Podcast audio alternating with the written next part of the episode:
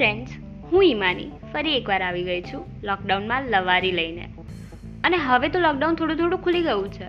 પણ અમારા સ્ટુડન્ટ્સ માટે નહીં, એટલે અમે તો હજુ પણ લોકડાઉનમાં જ છીએ. પણ મારો આજનો ટોપિક છે, એક સવાલ. આમ તો આ લોકડાઉનને કારણે આપણા બધાના મગજ પણ લોકડાઉનમાં આવી ગયા છે.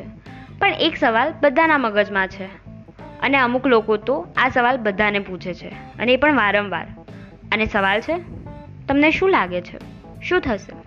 ફોન પર મેસેજ પર, ધાબેથી ધાબે થતી પંચાયતમાં, અગાસીઓમાં થતા ગપ્પામાં, બધાના મનમાં એક જ સવાલ છે કે શું લાગે છે? શું થશે? અમુક લોકો તો ખગોળશાસ્ત્રીને, વૈજ્ઞાનિકોને, ભૂગોળશાસ્ત્રીને અને જ્યોતિષોને પણ પૂછવા લાગ્યા છે. શું લાગે છે? શું થશે? તમે તો કયો? સારું છે, અમુક લોકો આમાં પણ સટ્ટો નથી લગાવતા. નહીં તો કેટલાય અમીર થયા હોત અને કેટલાય ગરીબ. અને આ સટોડિયાઓ શરત લગાવે. તો કેવી? ખબર છે? આજે ગુજરાતમાં પાંચ હજાર કેસ આવશે. આવતા મહિને કોરોનાના કેસ ઘટશે.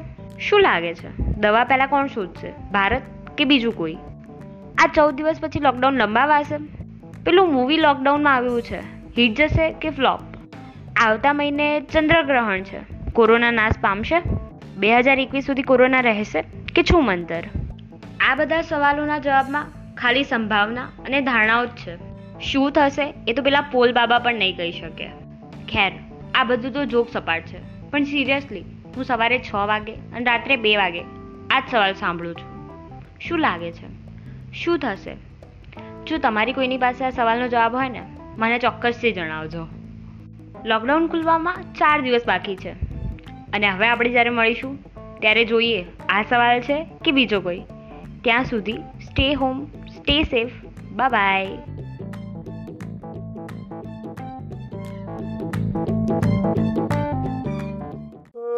啦啦。啦